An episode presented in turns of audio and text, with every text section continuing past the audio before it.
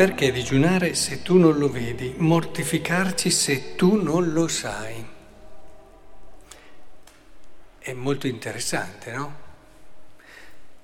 Ci sono dei digiuni che Dio non vede. A parte il discorso che fa qui, voi digiunate perché non lo vede, perché intanto commettete ingiustizie, eccetera, mentre invece quello che io voglio è altro, però è interessante, Isaia apre una finestra, una possibilità cioè ci sono delle cose che noi possiamo fare in sé anche con carattere religioso e di conseguenza devote, anche ascetiche, quindi che portano e parlano di una spiritualità di un certo tipo, ma Dio non le vede. Interessante. E magari sono tante le cose che si fanno, ma Dio non le vede. Intendiamoci, Dio vede tutto. Però questa provocazione no, di Isaia ci aiuta a capire che ci sono digiuni e digiuni, come ci sono scelte ascetiche, scelte ascetiche, ci sono opere che io compio che possono essere, tra virgolette, viste da Dio e altre non essere viste. E anche il Vangelo ci riporta un po' a questo problema, quando non capiscono questi discepoli di Giovanni, ma perché noi, i farisei, digiuniamo molte volte mentre i tuoi discepoli non digiunano? Ecco che allora Gesù aiuta a comprendere che il digiuno, come tante altre scelte, ha senso se collocato, qui dice, non ha senso finché lo sposo è con loro, ma verranno giorni in cui c'è. Quindi viene collocato in riferimento all'esperienza della salvezza e della salvezza di Cristo. Cioè, paradossalmente, un digiuno può allontanarci da Dio tantissimo, paradossalmente, che poi non è una cosa così, che non accade così spesso, insomma. Nel senso che, a parte che ci sono persone che fanno digiuno ma che non hanno niente a che vedere con la religione, lo fanno solo per questioni della linea e capite bene che questo era San Francesco di Sal che faceva queste distinzioni, no? Dice un digiuno lo puoi fare per la linea e questo dal punto di vista di Dio non conta niente.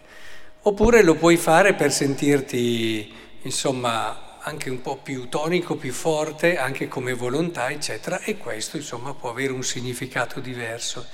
Ma lo puoi fare anche proprio per amore di Cristo, nel senso di imparare attraverso il digiuno a riconoscere che la salvezza è propria e solo da Cristo e non da te. Un digiuno che ti aiuta a riscoprire come la salvezza è un dono, un digiuno che ti aiuta a trovare quell'ultimo posto senza il quale perdiamo tantissimo. Perché, lo dico sempre, se siamo in fondo alla Chiesa vediamo tutto, no? Se siamo in prima fila vediamo pochissimo di quello che succede in chiesa, eh, naturalmente. E questo è un esempio per far capire che se siamo all'ultimo posto, noi cogliamo della vita delle cose incredibili, del mistero della salvezza, delle cose straordinarie, che non si sogna chi è davanti e vede solo una parte. E questo non ha risenso qui, eh, insomma, naturalmente.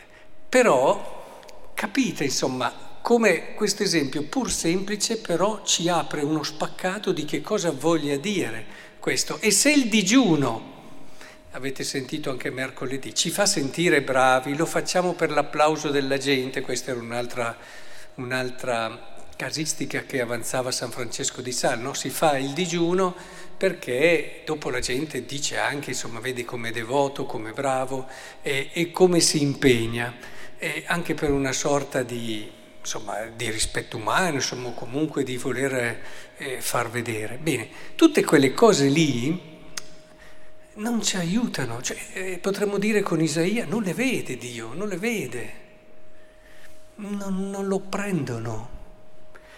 Invece, pensate, tutto quello che noi do, dobbiamo impostare un programma di Quaresima, mettiamoci chiari, allora noi dobbiamo arrivare prendiamo le parole di Isaia, a riconoscere che c'è solo Dio, Lui solo. Lui solo è il grande re, Lui solo è l'unico sovrano. Isaia 2, capitolo 2, andatevelo a riprendere quell'inno bellissimo. Quindi io se arrivo a riconoscere che Dio è tutto e io da ultimo divento tutto, ma solo lì, non mi piace dire sono nulla, lo dicono molti santi, però a volte può essere frainteso secondo me. Cioè il cristianesimo non abbassa l'uomo, non lo svilisce in un modo umano, ma lo esalta, ma lo esalta solo nel momento in cui, questo è quello che volevano dire i santi, eh, non voglio dire che, però a volte può essere frainteso, lo esalta nel momento in cui l'uomo riconosce e gli si apre il mondo, riconosce la sua bellezza in Dio, il suo essere amato da Dio e quindi corre all'ultimo posto dove sa che è amato da Dio e vede tutto vede quello che non vedeva prima, si accorge di cose dei fratelli, si accorge di cose del mondo, si accorge di cose che Dio fa in ogni istante, in ogni momento, che prima non vedeva. Quindi facciamo tutto quello che ci aiuta ad essere piccoli. E l'impegno è fondamentale, ma fatto con questo spirito. Allora diventa si inserisce nella storia della salvezza e diventa azione salvifica, collabora con l'azione salvifica di Cristo. Ecco, capite, allora pensate molto bene no, al programma che dovete fare in questa Quaresima.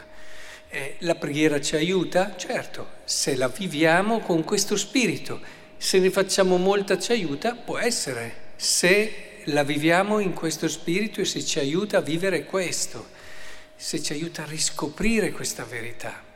E così le rinunce, così tutto il resto.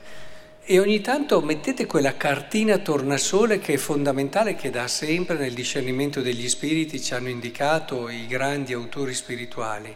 Quella cartina tornasole mettetela di fianco a quello che fate.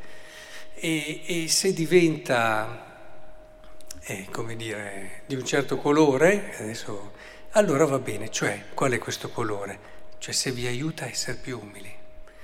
Da sempre i santi hanno detto, se anche una illuminazione, una grazia di poter fare i miracoli, anche la grazia delle guarigioni, anche tutto quello che puoi immaginare, non ti aiuta a essere più umile, non viene da Dio. Quindi teniamolo presente. E, e questo è fondamentale, questa è una cartina tornasole anche per il programma di Quaresima tutto ciò che ci può aiutare in questo. Facciamolo, diamoci proprio tutta l'energia che abbiamo, proprio perché la Quaresima è un'occasione unica, ma facciamolo nella direzione giusta. Allora vedrete che Dio vedrà tutto quello che faremo.